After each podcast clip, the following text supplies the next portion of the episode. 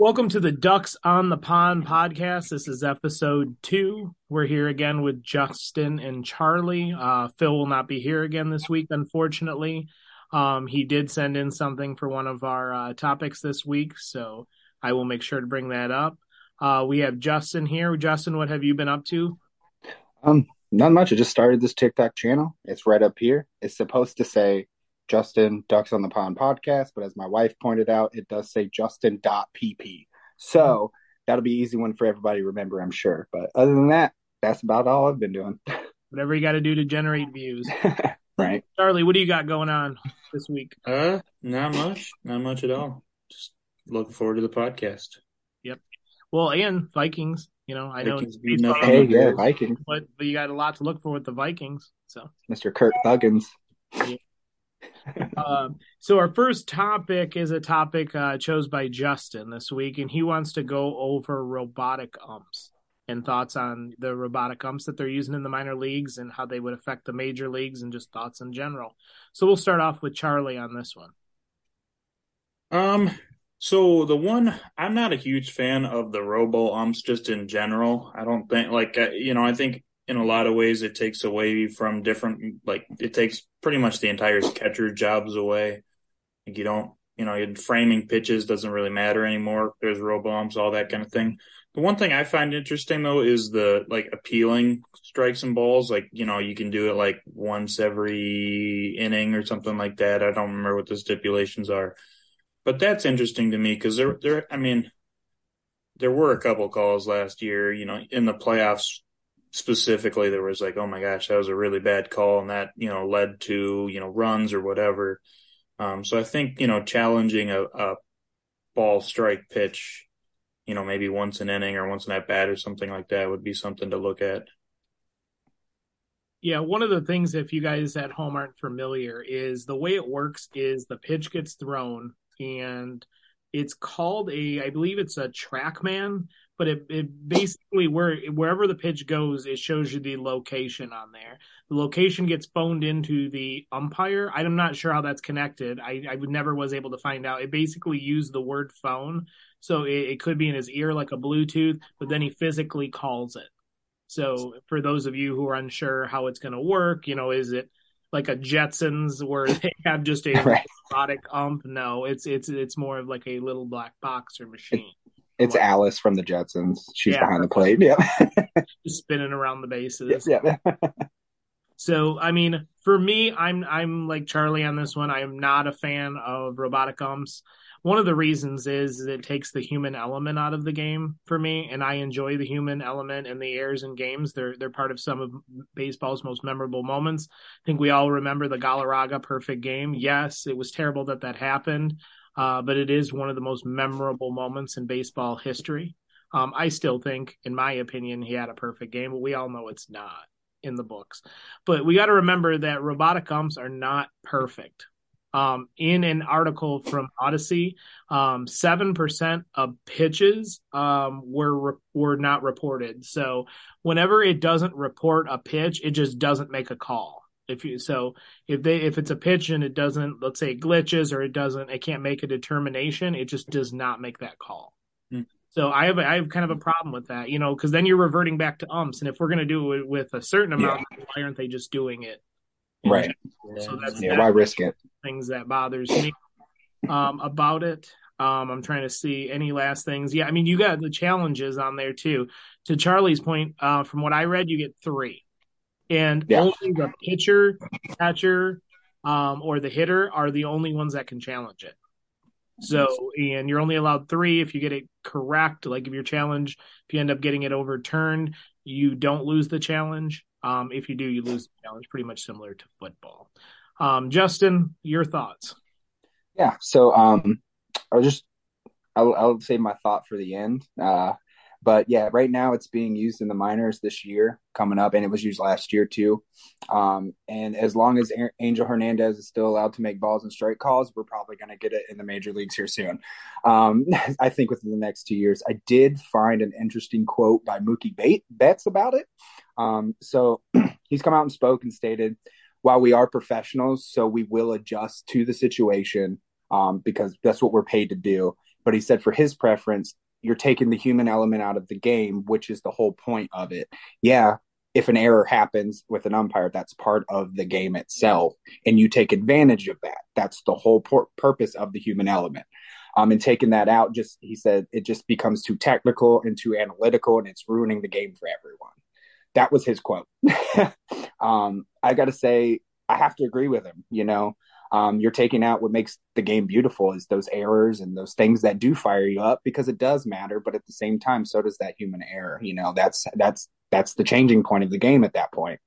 Um, you know, it's almost like if you take that out, it's like putting the putting MLB the show on beginner. You know where that ball is going to be every time. You know, so it just, then that's just how I feel about it. Um, it's almost like where they took collisions out of home plate. Um, I'm not a big fan of that. I get it at second with the sliding, a lot of legs can be broken but I think we still need to have that inputted back in to baseball at home plate too. So I think you know just ruining that, just taking human element out, is just ruining the game all in general, in my opinion.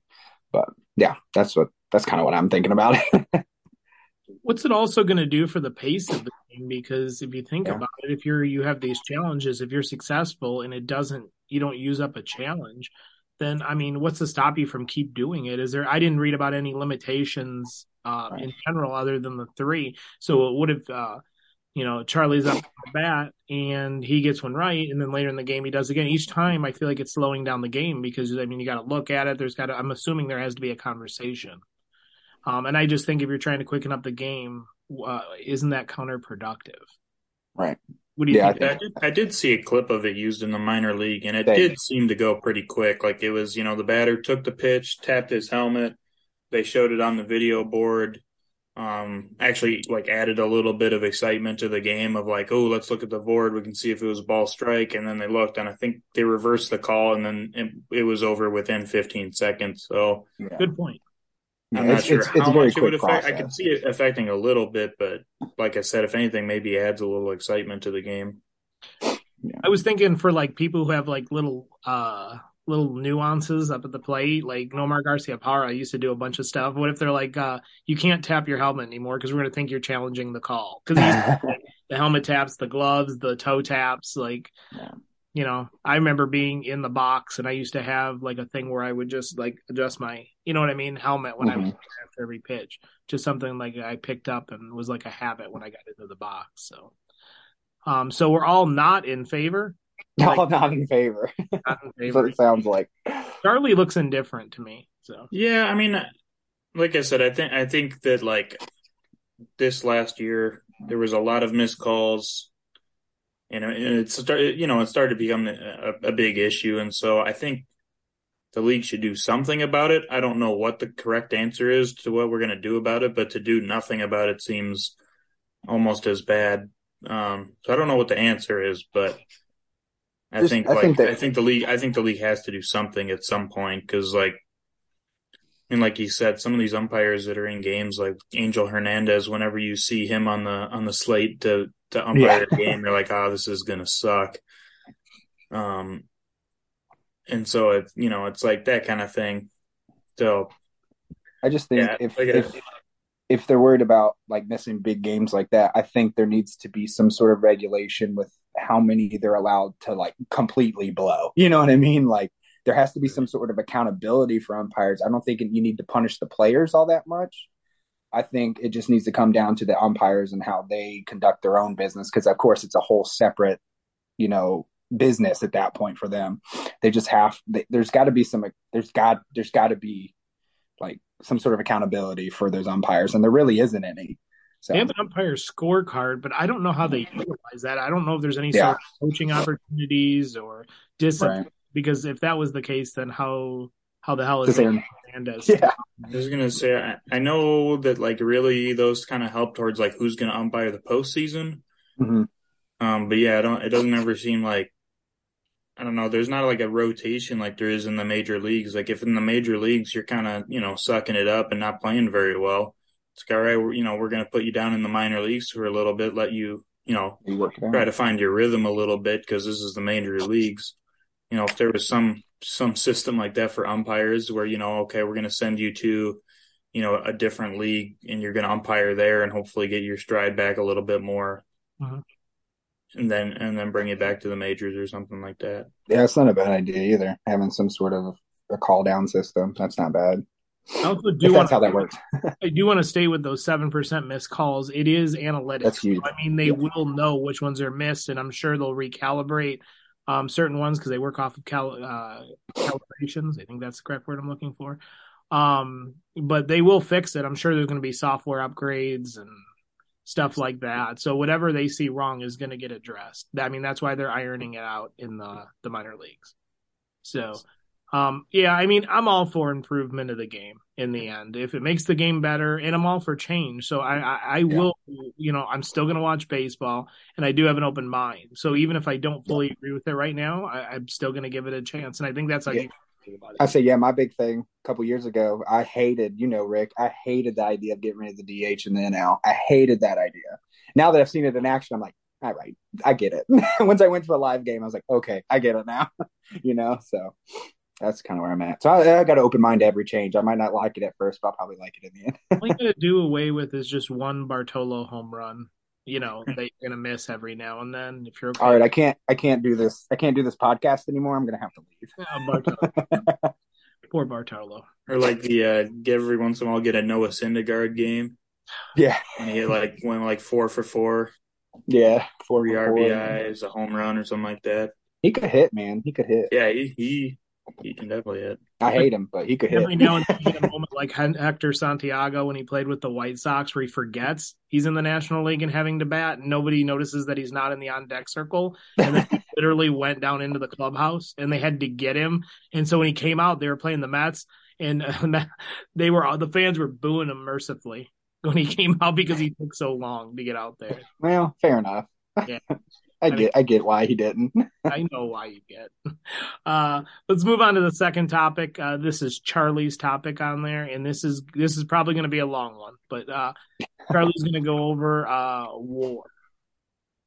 So my topic is going to be on war, and there are two different like types of war, or like the way they they measure war is different. And one's Fangraphs war, and one's um, Baseball Reports war. I'm going to just do Baseball References war today, and then we'll do fans graph maybe a different day. But I'm just going to talk about how I think war just doesn't quite measure up how good a player is when you're talking, especially when you measure up some players side by sides. So I'm going to do some like side by side players from 2022 and have you guys guess who has the better war. And then I'm going to do some like all time war leaders and you guys have you guys guess who's got a better war. Um, so I'll start with a couple that I think are pretty close and see if you guys can guess them. So I'll give you guys uh, Pete Alonso versus Jeremy Pena. Who do you think had a better war? Pena. I'm going to go Alonso. Pena had a 4.8 war. Pete Alonso had a 4.4 war. Hmm. Knew it. And then I'll go over their stats. Uh, Pete Alonso hit 271 with 40 home runs, 131 RBIs, five stolen bases, on base percentage of 352, slugging 518, OPS 869, and OPS plus of 164. Jeremy Pena hit 253, 22 home runs, 63 RBIs, 11 stolen bases, on base percentage 289, 426 uh, for slugging, OPS 715, OPS plus 101. So in every single hitting category, Pete Alonso was miles better. Um, however, when you look at defensive war, uh, Jeremy Pena had a 2.4 defensive war. Pete Alonso had a negative 1.1 defensive war. And so when you look at those two things, and then when you when you compare their errors, Pete Alonso only had eight errors this year. Jeremy Pena had 19 errors this year, and still had a higher defensive WAR because how they judge their defensive WAR is defensive runs saved. And as a first baseman, how many runs are you going to save? Versus Right. shortstop, how many runs are you going to save? So to me, it's just one of those where you can't really compare players o- using this WAR metric, and it's hard to to rank players over other players. Plus, some Um, of so then- get to balls that other ones won't, in my opinion. So your Tim Andersons and your and your Bichette's are going to get to balls that other guys can't get to, and they're going to get credited with errors. So that's why I don't think those errors matter. I mean, they Right, matter yeah, that's not calculated in there. Yeah. when calculated. So to Charlie's point, when he's saying 19 errors, I mean, he firsthand saw what Pena can do defensively. Mhm. So, you know, his 19 that's- errors, they're like, and that's and on and like knowing how war is like based off of because when I did my research, that's how I knew like Pete Alonso wasn't gonna come close because he's a subpar defensive first baseman. Like, yeah, he's gotten better over the years he's been there, but me watching him, I I knew he's gonna blow him out of the water on hits and base, you know, home runs and stuff like that. But his fielding ability is not even close, like at all. so Great. So I'll do I'll do pitchers war next. Um, so the two I was comparing, um, Nestor Cortes versus Framber Valdez. Who do you think's got a better war? it's a uh, it's a Yankees pitcher, right? Cortes. Nestor Cortes, yeah, the Yankees pitcher. I'll choose him. I'll choose him. I'll choose Nestor also on that. Nestor did at four point. He had a four point two WAR. Framber Valdez had a three point seven WAR. Um, uh, Nestor Cortes had 158 innings pitched. Framber had 201. Wow. Uh, Nestor Cortes went 12 and four wins and losses. Framber Valdez went 17 and six. Uh, ERA Framber had or uh, Nestor had 2.44. Uh, Framber had 2.84. Uh, Framber had 194 strikeouts, and Nestor Cortes had 163, and then uh, Cortes had a better whip as well. Um, however, when you looked at the Cy Young votes, Framber finished in fifth, and Nestor finished in eighth, Interesting. which is interesting. Um, but yeah, these two I thought were a little bit closer anyway. I, like you said, you both guessed Nor- uh, Nestor Cortes, so I thought it would be pretty close, but they they're saying that Nestor Cortes is a half half of a win better than uh, Framber Valdez. Um, so then I'll do uh, Adley Rutschman versus Rafael Devers. It's got to be Devers. With I say it's got to be Rutschman. It's got to be Devers. Rutschman. Rutschman had a 5.2 WAR. Devers had a 4.4. Mm, three for three. Let's go. Um, Adley Rutschman's average 254. Rafael Devers' average 295. Rutschman hit uh, 13 home runs. Devers hit 27. Rutschman had 42 RBIs. Uh, Rafael Devers had 88. They had the right around the same uh, stolen bases. Um, Rutschman actually had a better on base percentage despite Rafael Devers having that much bigger of an average. He had a 262 or a 362 average and uh, or on base percentage, and Devers had a 358.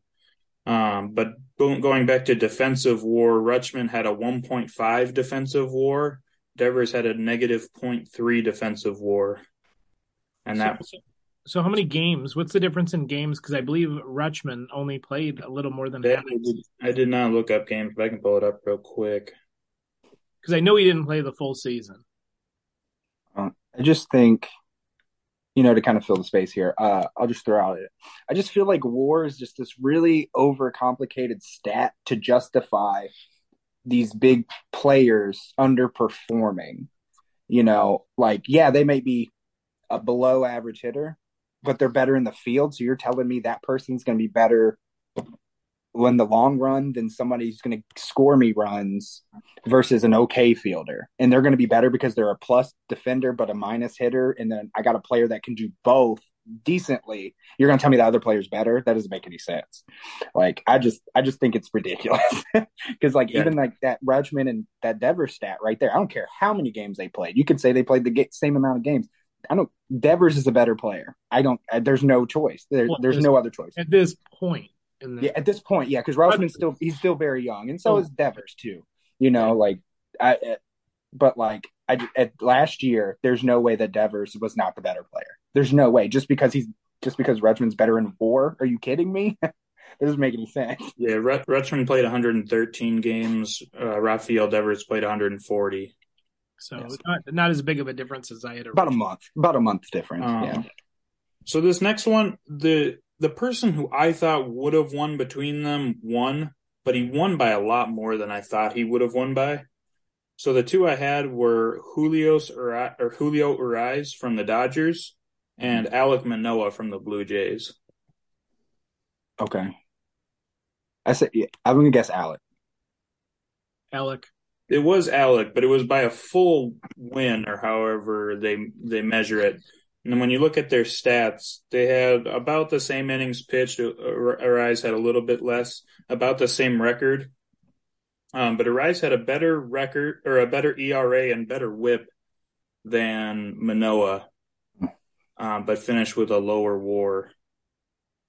Weird. Yeah. So again, one of those like they were close, but you know, statistically, statistically very close across the board this season but Manoah finished a full point in front of Urias, which to me again like just shows that the system isn't maybe hundred percent working as it as it should. Um, and then this last one, I, I've already said this one to Rick, and I might have said this one to you, Justin, but Andres Gimenez or Yordan Alvarez, who do you think had a better WAR? Well, I'm only going to say Gimenez because we talked about him on the show the other day, and you're like, "How are you not starting him?" I'm going to choose him. Yeah, it's yeah. Jimenez Gimenez had the better WAR despite Yordan blowing him out of the water in just about every offensive category. Um, again, Andres Gimenez finished with a 2.4 defensive WAR. Alvarez with a negative 0.4. Uh, Andres Gimenez had nine errors on the season. Yordan Alvarez had one. Jesus it's it's crazy. I'll even add to that point. Who do you think had the higher WAR last year? Um, Shohei Ohtani or Yordan Alvarez? Without I would guess Shohei last year. Yeah, Ohtani, yeah. No, not even no. Really? Nice. No, three. I'm almost positive that Alvarez has three. It's it's almost three more wins above average than Shohei. And the point being that um, I do know that Alvarez plays the field. I do know he plays the outfield. I think he played 56 games. I looked it up, but he had 77 as a DH. And I know Shohei Ohtani is a. I didn't look up how many games he pitched, but I do know he DHs also.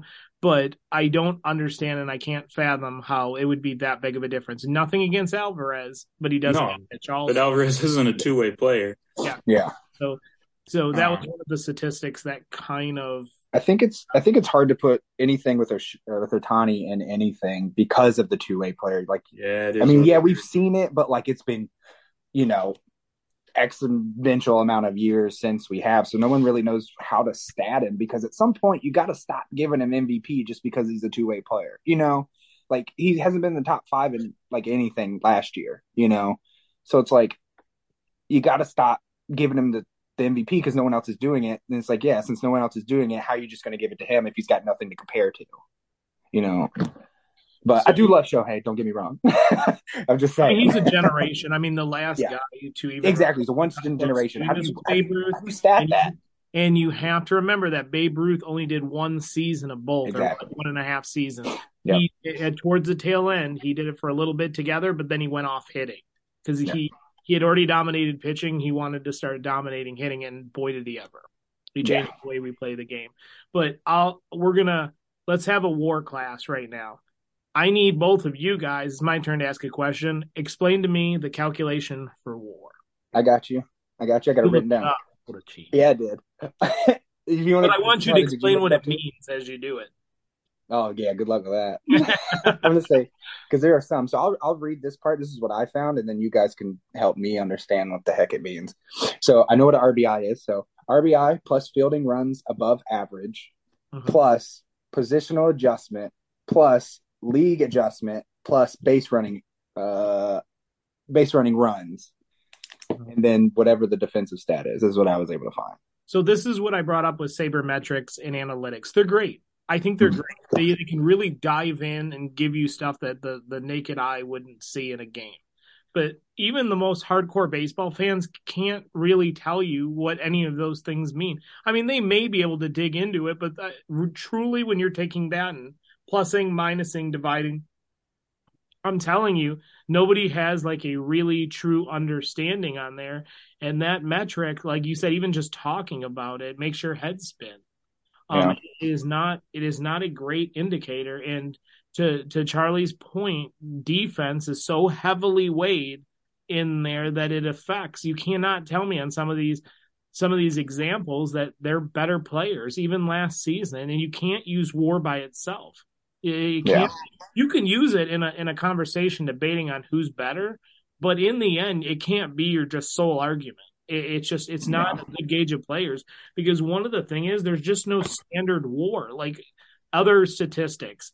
You know, you you have 300 is a great hitter. Tell me what's a good for WAR. Like what's the yeah. like what are you looking for per season? You know, I there is no standard WAR. It's just it, it, with these analytics, they're just an algorithm to get a desired result. And I know I've said that before, but it's true. And I don't think that we should completely ignore other statistics like these. Eh, you have a lot of people nowadays, and this is going to upset some people.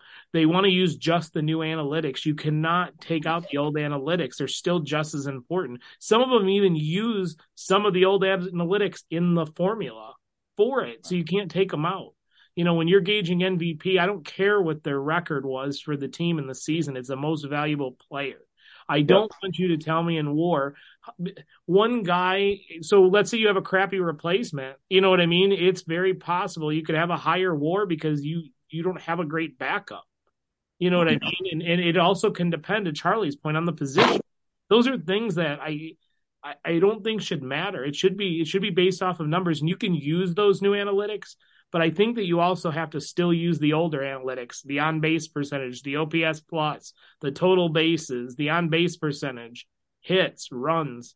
You know, I still think those need to be factored in when determining the most valuable player. Like I said, a lot to Charlie's points yeah. that brought up, especially with those questions. What do you think, Justin? I know you went over some of your stuff. Yeah, I just think I just think war is a useless stat. I, I just don't see it as any kind of advantage over another player. Like what I want to see, if I'm looking at a hitter, like to your point, I want to see what their on base percentage was for you know the six years they've been in the majors.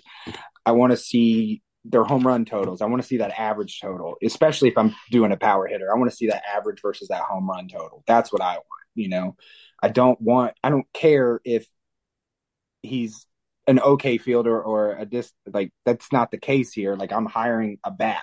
I don't care what their war is. Mm-hmm. You know, same thing for like if I'm hiring somebody for their for their position play, I want them for the defense, like we, the Mets did with McCann. We hired him for his defense. We knew he wasn't going to hit. Let's be honest, Brian. We knew that wasn't going to happen. you know, for a little bit. Yeah, and it it's like it was nothing to bat an eye about. Exactly. Like he was, you know, we we hired him for his position play, and a lot of uh, you know New York being New York, they forget that you know, and then they want to look at war. What's this war? It's like, come on, guys, like just get out of the war scenario. It doesn't make any sense. Do you but know that's just higher war, highest war, highest ever war? You guys, mm-hmm. I have Babe no Ruth. idea. It is Babe Ruth. Do you know and who's number 2 mm-hmm. Oh, who is it? I I saw it the other day. And I Mantle. I don't know. it is not Mantle. Do you know? Pretty. Ted, I thought it was Ted Williams, but I don't know if that's right. Think Newer player, older player. Thinking way too hard. It's very controversial. Number two. Oh, Bonds. Oh, Bonds, obviously. Barry Bonds, and then number three is my fa- one of my favorite players. One of the uh, what I consider one of the greatest of all time, uh, five tool players. It is Willie Mays at number three. Oh yeah, okay. Mays, to me is number one in WAR if he doesn't miss time. So yeah. Um, that would be my next point. Is uh, Jay Charlie? This one's for you. Who had the highest WAR in 2017? You know 2017 that was oh, that was Altuve's MVP year. I don't know if he I don't know if he was the war leader or not. I believe I'll have to double check. But I'm going to say Judge because that's who he stole it from. Yeah, I was going to say both of the top two. I'm just messing with you, Charlie. Don't kill me. but that's what I'm saying. My point would be just in general, that despite the answer, which I can look up. And one um, and one thing I will say is, it doesn't seem like the MLB too heavily focuses on war when they look at um, like uh, most of their awards.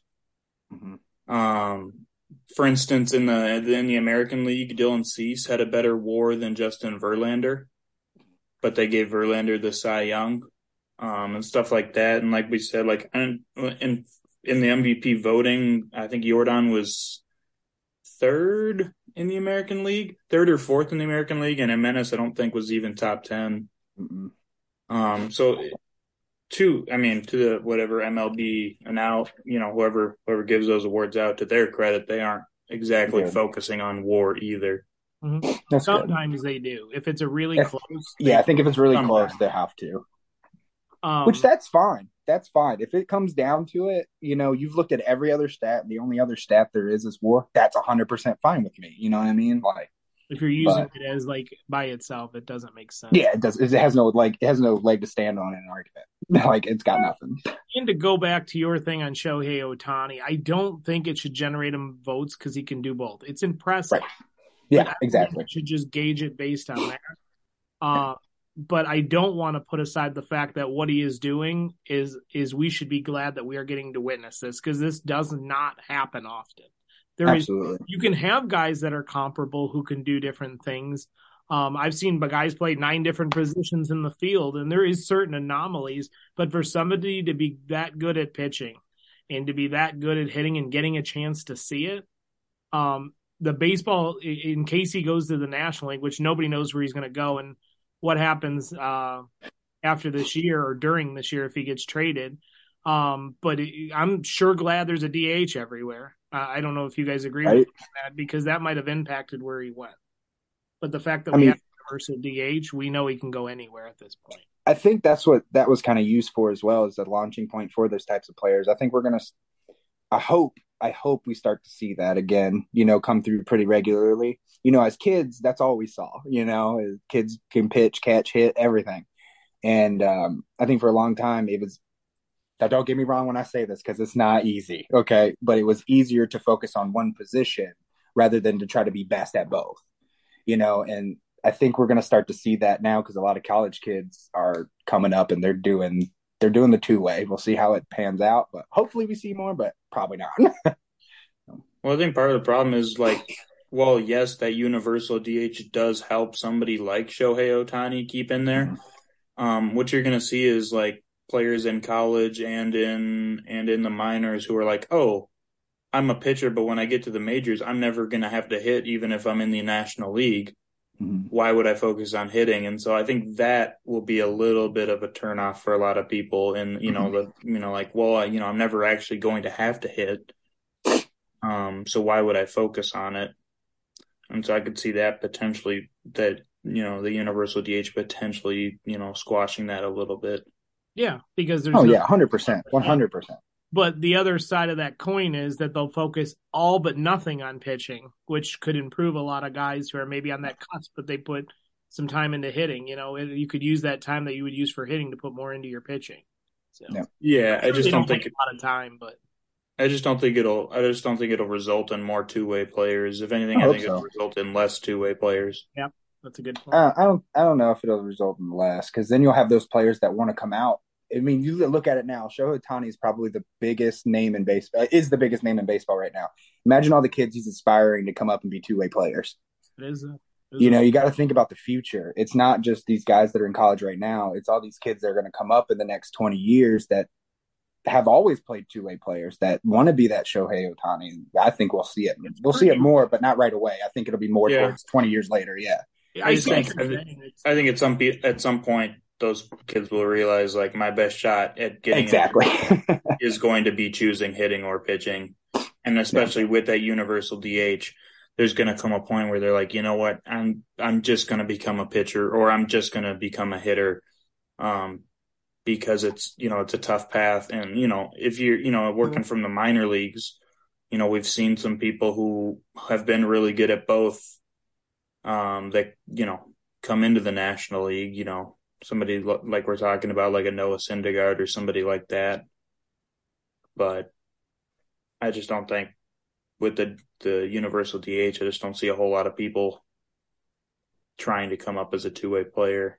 Yeah, can see that. Yeah. Um, real quick, um, before we move on to my topic, a couple things. Uh, first one, I want a quick answer from you guys. Does Shohei Hoei, Shohei Shohei Ohtani, if I could talk, uh, Shohei Ohtani, does he win uh, the MVP next year? Yes or no? Mm. Very. If if no one has- that in if- mind. So If Judge- no one has a season how Judge did, yes, he takes it. Now, whether that be in the National League or the American League, we don't know yet. I think there's I think it's a harder chance for him in the National League to get MVP than the American League. That's just me spitballing and showing favoritism towards the National League. But uh, but um, I just I just I think he gets it regardless, unless somebody has a record breaking year like Judge had. I don't see anybody else getting it. My opinion. Charlie. Yeah, I think it'll be interesting to see what kind of season he has because if he has another season where he's you know, maybe slightly above average to average at the plate and, you know, slightly above average to average, you know, pitching again. It's like, well, do we give it to a player who's just slightly above average at what he does? You know, what happens if, you know, again, somebody else, not maybe not a historic season like Judge, but what if, you know, somebody else puts up some really big numbers, maybe like a, you know, like a Goldschmidt type from last year where yeah. you know they're you know they're they're close to a triple crown and then you know they're very clearly the best player you know the best hitter in the league in the national league like well do you give it to the guy who's clearly the best hitter in the league or do you give it to the guy who's a, a little above average at, at, you know at both hitting and pitching so my yeah. would be i did some looking up and would you consider uh, alvarez having an mvp season last season last season or this season uh, so 2022. Um, I mean, I think part of the problem is he was injured a little bit too much and didn't get the. I think you know he missed. I think three weeks or four weeks. Um, or if he has those weeks, he maybe puts up, you know, ten more home runs and, you know, thirty more RBIs, and then maybe he gets the MVP. But just just based on the season he had alone, probably not. But you'd say he's above average, like a lot, correct? I mean, well, yeah. I mean, I think he's was top three hitters in the American League last year. So when you bring up Ohtani and compare him, and you say he's slightly above average, I'm going to pull up the stats here, just just to. So I mean, uh, there's uh, obviously Shohei played more games, so he played 22 more games. Uh, Yordan Alvarez had five more runs, but Ohtani had 16 more hits, one more double, four more triples, uh, Alvarez had three more home runs, two more RBIs, but Shohei had um, 10 more steals. Uh, walks were very similar. Strikeouts, Shohei had a lot more. Average, uh, Alvarez had more, including on base percentage and slugging percentage. Total bases was Shohei Ohtani. So very comparable. I mean, obviously, unless they real... more damage, but I, they definitely have comparable numbers. Yeah, I mean, like I said, they were they were comparable mm-hmm. with Alvarez playing 20 less games. Throw 20 more games in there for Alvarez, it's a different story. Mm-hmm. And that was my point. Is like I don't yeah. think I don't think it was an MVP year for him last year because of the the you know missing those 20 games or you know however many missed. And my point just was is that Shohei did have a pretty good season last year. It's I think people hold him that they want top and both. Like they're expecting to, now. Mm-hmm. Now he had that really good year. They want top and bolt. Like it has to be anything above that. They're just considering him average. You know, and that's the yeah. other point to that. You either have people are like, what he's doing is otherworldly, and then you have your people are like, if he's not excelling at bolt, to Charlie's point, if he's not yeah. top and bolt, then I, you know, what, what are we doing here? Yeah, so, I mean that's true. I mean you can't call him you can't call him the best in baseball if he's not the best in baseball. You know, and if you're not top number, you're just number two at that point. So how how are we going to be like this guy's the best player in baseball if he's not top all the time? That's that's my thing. It's like if you're not top, you're not the best. That's that simple to me. All right, who's ready for my fun topic? well, since I had to watch the movie again last night, so I'm pretty excited about it. okay, my topic's going to be a little uh, out of left field. Um, I want these guys to take the cast of Major League, which is one of my favorite baseball movies. Actually, it is my favorite baseball movie, and I want them to use either historical or active players. Um, and I want them to either use their playing style or personality, and basically come up with a player for each uh, cast member in there, um, which will be a lot of fun. And I will be going over Phil's. So once Justin starts on this one, and then we go to Charlie, I will do mine, and then since Phil couldn't make it, he sent me a list prior, so I will go over Phil's. I don't have reasons why he chose them. Um, I will actually probably ask these guys why they think he chose who he did, which will make it more fun. And then we'll close it out with some last, uh, maybe some quick topics, and then uh, we'll be good. So uh, we'll start with uh, Justin on this one. Yeah. Um, so I had to rewatch the movie last night because I haven't seen it in years. Uh, so it was a lot of fun. Um, I forgot how great it was. So uh, let's just jump in. So for Vaughn, Trip Mr. Charlie Sheen himself, I have as uh, Matt Harvey. You know, uh, for the reason why uh, the famous nosebleed game, um, the not showing up for practices, the hanging out the models, the hanging out, and then just being absolutely dominant when he's in there. You know what I mean? Like, yeah, in the beginning of the movie, he didn't have his rhythm, which is kind of like Harvey, and then all of a sudden he straightened up a little bit, and then he's just got it. You know what I mean? So that's where I went with him. And then Willie Mays Hayes, Mr. Wesley Snipes himself. I did uh, Mr. Smiles, Lindor. You know, um, it just seems like they have that same kind of attitude. Maybe not so much the same position, but you know, they're very happy all the time and ready to do stuff for the team and be and contribute any way they can, which was nice. Um, Jake, which was the catcher, I have is Yadier Molina um, just for the fact that he's that he's that glue that hold that that held that team together. He showed them what was important and what was what winning looked like and how to conduct themselves on and off the field. I thought that was really interesting.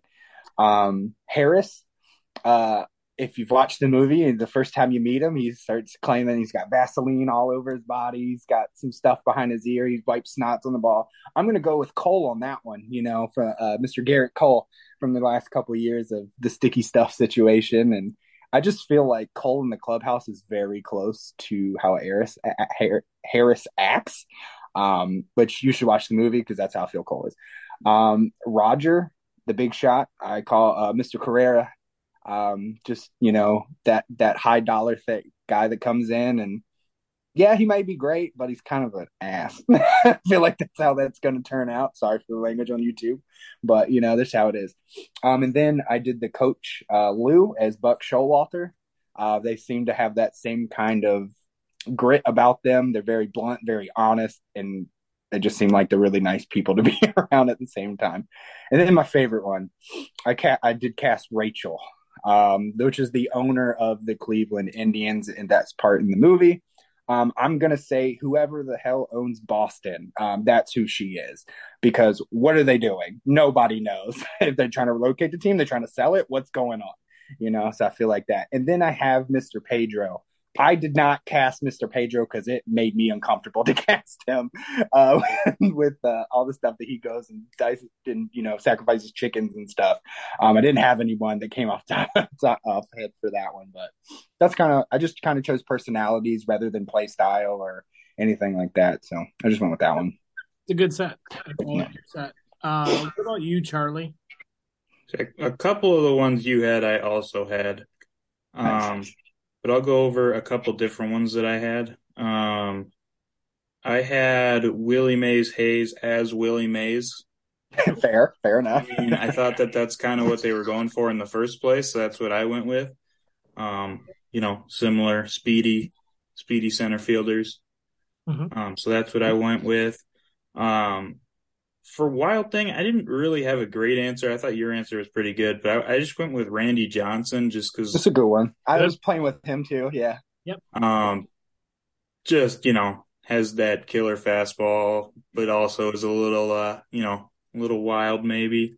Mm-hmm. Um, and then the catcher is that.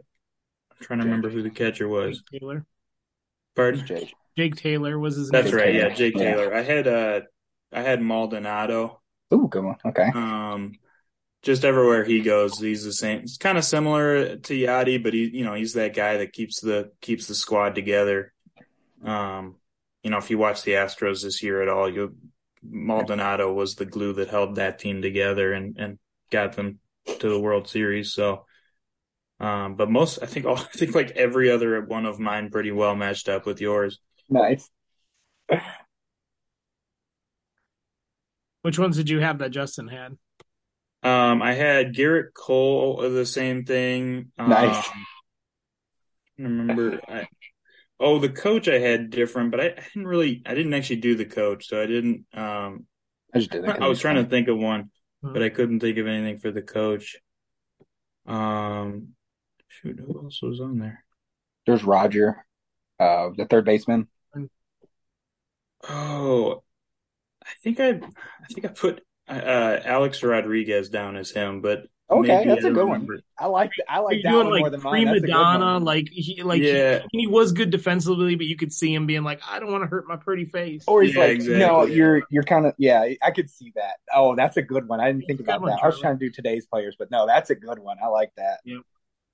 All right, we ready for mine? Mine will be a handful. I picked a couple. Okay. So you guys, Let's hear Phil's first. I want Phil's Oh, first. You want Phil's first? I want Phil's first. What? Then we'll get to yours because yours is going to be the most accurate. That's what um, let's see here. So Phil sent me a text message this morning. He has Jake Taylor as Gary Carter, which if I had to speculate, it's a guy who's been around. He can contribute. He's, Mhm. he's on uh, pretty good teams. Montreal, I know, didn't do all that well. The Mets teams, he was great on, Yep. uh, winning a World Series with them. Roger Dorney has a Steve Garvey. I thought that was thought that was pretty good. Squeaky clean image, you know. I would assume that's why he chose him. I'm sure he might tell us otherwise. Um, Ed uh, Eddie Harris, he has Charlie Hough, which I thought was pretty interesting. I mean, you have an older guy, so I guess you know maybe he's comparing it because um, he did. I, I assume he had a long career in that movie. Um, I don't know if they ever bring up like if he, if he was a journeyman, but Huff play, uh, played into his mid forties, I would believe. He was a knuckleballer. Um, Pedro Serrano he has, Pedro Guerrero, slugger from the '80s. So, um, I, I'm guessing you know big power hitters. So, um, that was the comparison there. Willie Mays Hayes he has his Rickey Henderson. Oh, it's a good one. I like that one too. Was very full of himself, using his name to reference himself. He's like, Ricky can do this, Ricky can do that. So that, that very much fits to uh, Willie Mays Hayes. Uh, Ricky Vaughn, he has Mitch Williams, who was uh, nicknamed the Wild Thing, most famous. Uh, people remember him for giving up that uh, game winning World Series home run to Joe Carter. And then Lou Brown, he has his Don Zimmer, old uh, old Cubs manager uh, in the late 80s and most known for being thrown down to the ground by Pedro Martinez. Good. The old Guess what brawl. he get? He catching the hands. Thoughts and feelings on Phil's choices. They're good. They're a little Yeah. bit, a little Dated. bit old school, but they're good. Yeah, a little bit dated, but no, they're solid. Absolutely. With being dated. Nothing's wrong with being dated. It's just some of them I didn't know they were. I'm the oldest one in here, and so is Phil. That's true. You are 86. That's it. All right, Pedro Serrano. I had Cecil Fielder. Um, reason I picked Cecil Fielder is you have a guy who could mash. If, if you've never seen Cecil Fielder, go watch him. I mean, he hit some home runs that went uh, close to being out of stadiums. I mean, this guy could mash, and he just had that gentle giant personality, which Serrano has in the movie. And another really good comparison, which is funny that you bring this up, Justin. Um, when you brought up sacrificing chickens, Yeah. My other one was Wade Boggs, who was super superstitious during the game, who he would etch stuff in the batter's box and he would eat chicken and take only a certain amount of um, cuts in the batter's box or ground balls in the field. And Pedro Serrano is super superstitious in the movie. So he's very about superstition. Um, so that was my comparison there. Uh, Dorn, I have as Thome. Here's why. So Jim Thome started his career at third base where Dorn plays and was not very good in the field at third base. I love Thome to death, but I just got done watching the the Cleveland Indians documentary about their 90s team and he was not great at third base, eventually moving to first base. Now, if you've ever watched that movie, Dorn can't even get a ground ball. Like he just keeps booting them in the beginning. So that's why I compared that one to Thome. Um, when you were looking at Jake Taylor, I did Joe Mauer. Charlie, I like this one. That's, That's a, a good solid one. choice. That's a good one too. Yeah, I like Uh, that. 2004 to 2010, he had a lot of injuries, which Jake in the movie has really bad knees. And I know he didn't have, like, Mauer didn't have any, like, crazy bad knees, but they eventually moved him to first base because of his leadership. And, and Jake Taylor has great leadership in that movie. Again, you guys brought it up. He's the glue that holds that team together, which that's how I felt with Mauer with those Twins teams. Yeah. He was, he was the field general. Um, Willie Mays, I've got uh, a bunch. I've got Rickey Henderson, I've got Kenny Lofton, or Bo Jackson. We obviously know why Rickey Henderson and Bo Jackson. They Bo Jackson's a really good one. yeah, they're really like self promoters of themselves. Mhm. Um, so that's why. I mean, generally, I want to say that that character was pretty much a mix between Willie Mays and Rickey Henderson. You know, what I mean? The personality of Rickey Henderson, but obviously was named after Willie Mays, which was a great point. Um, Ricky Vaughn, I've got two. I've got Mitch, the obvious answer, which is Mitch Williams, because nickname the Wild Thing. Again, if you haven't seen him pitch, it's crazy. I mean, he would pitch so hard he would fall off the mound. Um, and I know Justin, you do a lot of new stuff. Charlie, I know you're kind of a mixed bag with older stuff and new newer baseball. But if you haven't seen Mitch Williams, go watch him. I mean, his windup was ridiculous. You wonder how he got the ball over the plate half the time. The other one was Rick Ankiel, and I think you guys know why I chose Rick Ankiel. Yeah, throw a strike. Poor guy. uh, he could throw a bomb from uh, center field and get a guy going to third base from the wall, but he Yeah. couldn't throw a strike. So uh, that's why in the beginning, if you haven't seen it, he's knocking Ricky Vaughn's knocking the heads off of uh, uh, like cardboard cutouts. So that was Rick Ankiel right there. Eddie Eddie Harris is Gaylord Perry or Phil Niekro for the simple thing that those guys were both known to use emery boards, Vaseline, not anything they could to get it to doctor the ball. Um, they also pitched well, probably into their 40s, if I had to guess. I don't know for sure, but they were both journeymen who had very long careers. Um, and the last one that I did was who am I missing here? Oh, Lou Brown. I did uh, either Lou, Lou Piniella or Bobby Cox. Oh, Bobby Cox is a, such a good one, dude. That's so good. because Bobby Cox would get ejected, and and if you remember, Lou has a temper in that movie, so Bobby Cox would be quiet, kind of how Lou was in the movie, but he would literally jump out out of the dugout and get ejected if he. He's thought, got the most ejections, right? correct. Yep. Yeah. And Piniella was just a hothead. So if you remember, I can't remember if it's the first or second. I want to believe it's the second movie. He actually goes to the hospital because of like his heart because he gets so worked up. And Piniella, I felt like there was a couple times watching Lou Piniella get ejected where I'm like, how is this guy not having a stroke on the field? Like he was popping blood vessels in his head, screaming. Jeez. So what do we think? About what? I mean, about what? We just got done. How are you feeling about my picks oh, your picks are great. They're perfect. I Those I are really, yeah, those are really ones. good picks. Yeah, they'd be the better ones. Nah, no, I think everyone's picks were good as long as you've got the reasoning for it. I mean, obviously, if you're like, I just picked this random guy because whatever, you guys had really good reasons to back him up. I, like I said, I can't speak for Phil other than because he didn't give me reasons. He just gave me the guys that he chose. Mm-hmm. Gotcha. Um, well, I think we'll close it up. Uh, the one of the last things I wanted to bring up is something I saw on TikTok. So probably every week I will probably throw out something I've seen on TikTok just to get your guys' thoughts. So surprise. Surprise. Um, we had a discussion on my TikTok uh, that Ben Verlander put out, and I put out a video. Uh, and I just want your guys' thoughts before we close it up. If you're a baseball player, what do you feel like you would rather do? Hit a home run or rob a home run?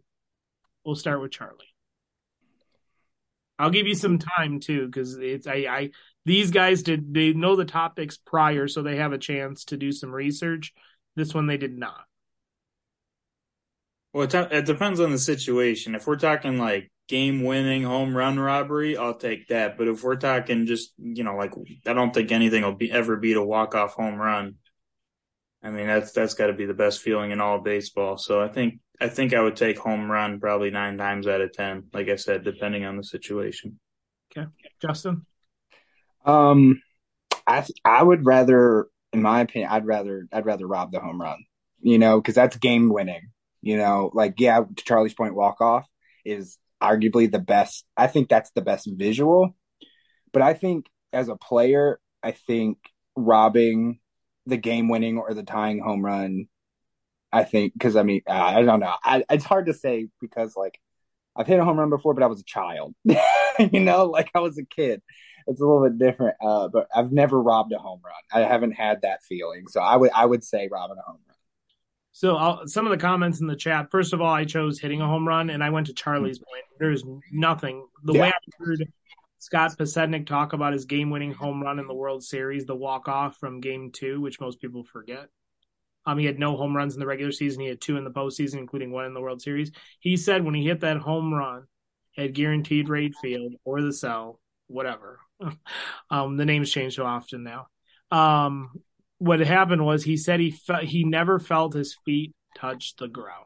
hmm I've heard that a lot. He felt like he was walking on air the entire time because of adrenaline. Um, and the three videos I showed when I gave my answer was Joe Carter's walk off home run, which we just talked about. Um, I did the Kirk Gibson home run, which made me become a fan of baseball in the 1988 World Series. Um, and the can't believe I just I can't believe what I just saw. And then the last one was Bill Maz- Mazeroski's walk off home run against the Yankees. If you didn't get a chance to see that one, he's so elated. He's like swinging his helmet as he's like rounding the bases. And the Pirates were never supposed to beat um, the Yankees that year. It was game seven. So those three and some of the comments, like I said, I have a person saying, don't forget Dave, David Freese's home run in 2011 World Series. Uh, there was two big ones in that game. Um, but a couple people brought up your point, Justin. They basically said if you've robbed a home run, the feeling is crazy because a home run, if you hit them all the time, they become less. It, becomes numb. It becomes numb. You Whereas know, I mean, robberies don't happen very often. Even Adam Engel, who's one of the best at it, only has a handful of them. I'm gonna say, look at last year's Brandon Brandon Nimmo's robbery. What that what that did for that game is incredible. Like the the complete atmosphere of everything changed when that happened. Now, yes, to your point, Charlie's yes. got this devilish look. I look at Yordan Alvarez walk off against the Mariners. no, that's what I was gonna say. That's what I was gonna say. That's what I was gonna say. Or the Mariners, Mitch Haniger walk off to make, send him to the playoffs. No, 100. percent I'm not. I'm not saying that that's not a great feeling. It's just, I think in my in my in my own thing, I think a robbery is better for me to witness than an actual home run, um, because I see it all the time. Like Rick's point, I see that all the time. Like, yeah, I see a bomb, cool. Like that's cool. It's it like the Schwarber shot in Philly over. I think it was the World Series where you hit that thing like 500 feet. That was great to see, you know. But like, I've seen it. I have I don't see too many home run robberies. And if that ever happens in a postseason, I think that's equivalent to hitting a walk off. You know, if that were to happen. I think it really just depends on the situation. But my personal opinion, I would rather see a robbery in a game game saving robbery home run than than hitting a walk off, in my opinion. It depends on the situation. Exactly. It all depends on the situation. Walk off, hundred percent. It's hitting a home run, hundred percent for me. But that guy in in the messages on TikTok did bring up a great point. If you're just talking about standard robbery, not even end a game, to just a regular home run, the robbery's probably going to take it if you think about it.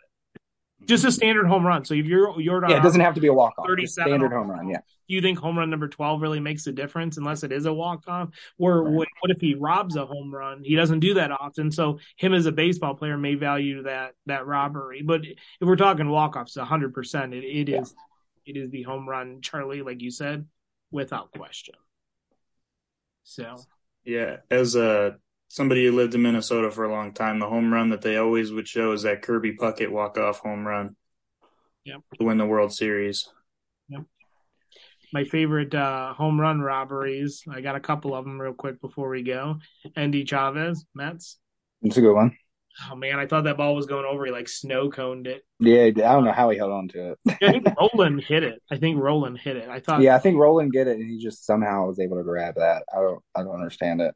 If you haven't seen it, you need to watch it. It is Kenny Lofton, and I, it's called the like I hmm. think it gets referenced as the Spider-Man catch Is that the is that the Barry Bonds one where they ran out in the field and like hugged each other? No, that that's All Star Torii game one? Hunter. That was a good one. So that was Tor- I was going to say the Torii Hunter one. yeah, that's a good one. Torii Hunter. That's Surhoff, and he hits one, and Kenny Lofton has to run to the wall, climb it. He's not super tall, and he almost has his back to it as he goes up, and he goes over the fence with his glove. I mean, it's That's insane. That was in Cleveland, right? correct. Yeah, Yeah. that was a really good one. That's crazy. All Yeah. right. Any closing stuff from you guys before we go? It'll be the same time next week. Um, give us a couple weeks, or maybe next week we may go live, just depending on uh, what's going on. If not, you'll be able to check us out, Ducks on the Pond podcast on YouTube. Justin, any final words? Um, no, no final words. Just uh, well, I guess there is. Just follow me on TikTok if you want to see random lists.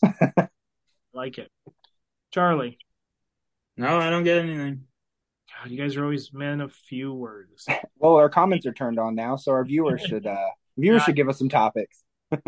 I do There talk. we go. All right, guys. Thank you for joining us. Uh, please subscribe and like, and we'll see you guys next week.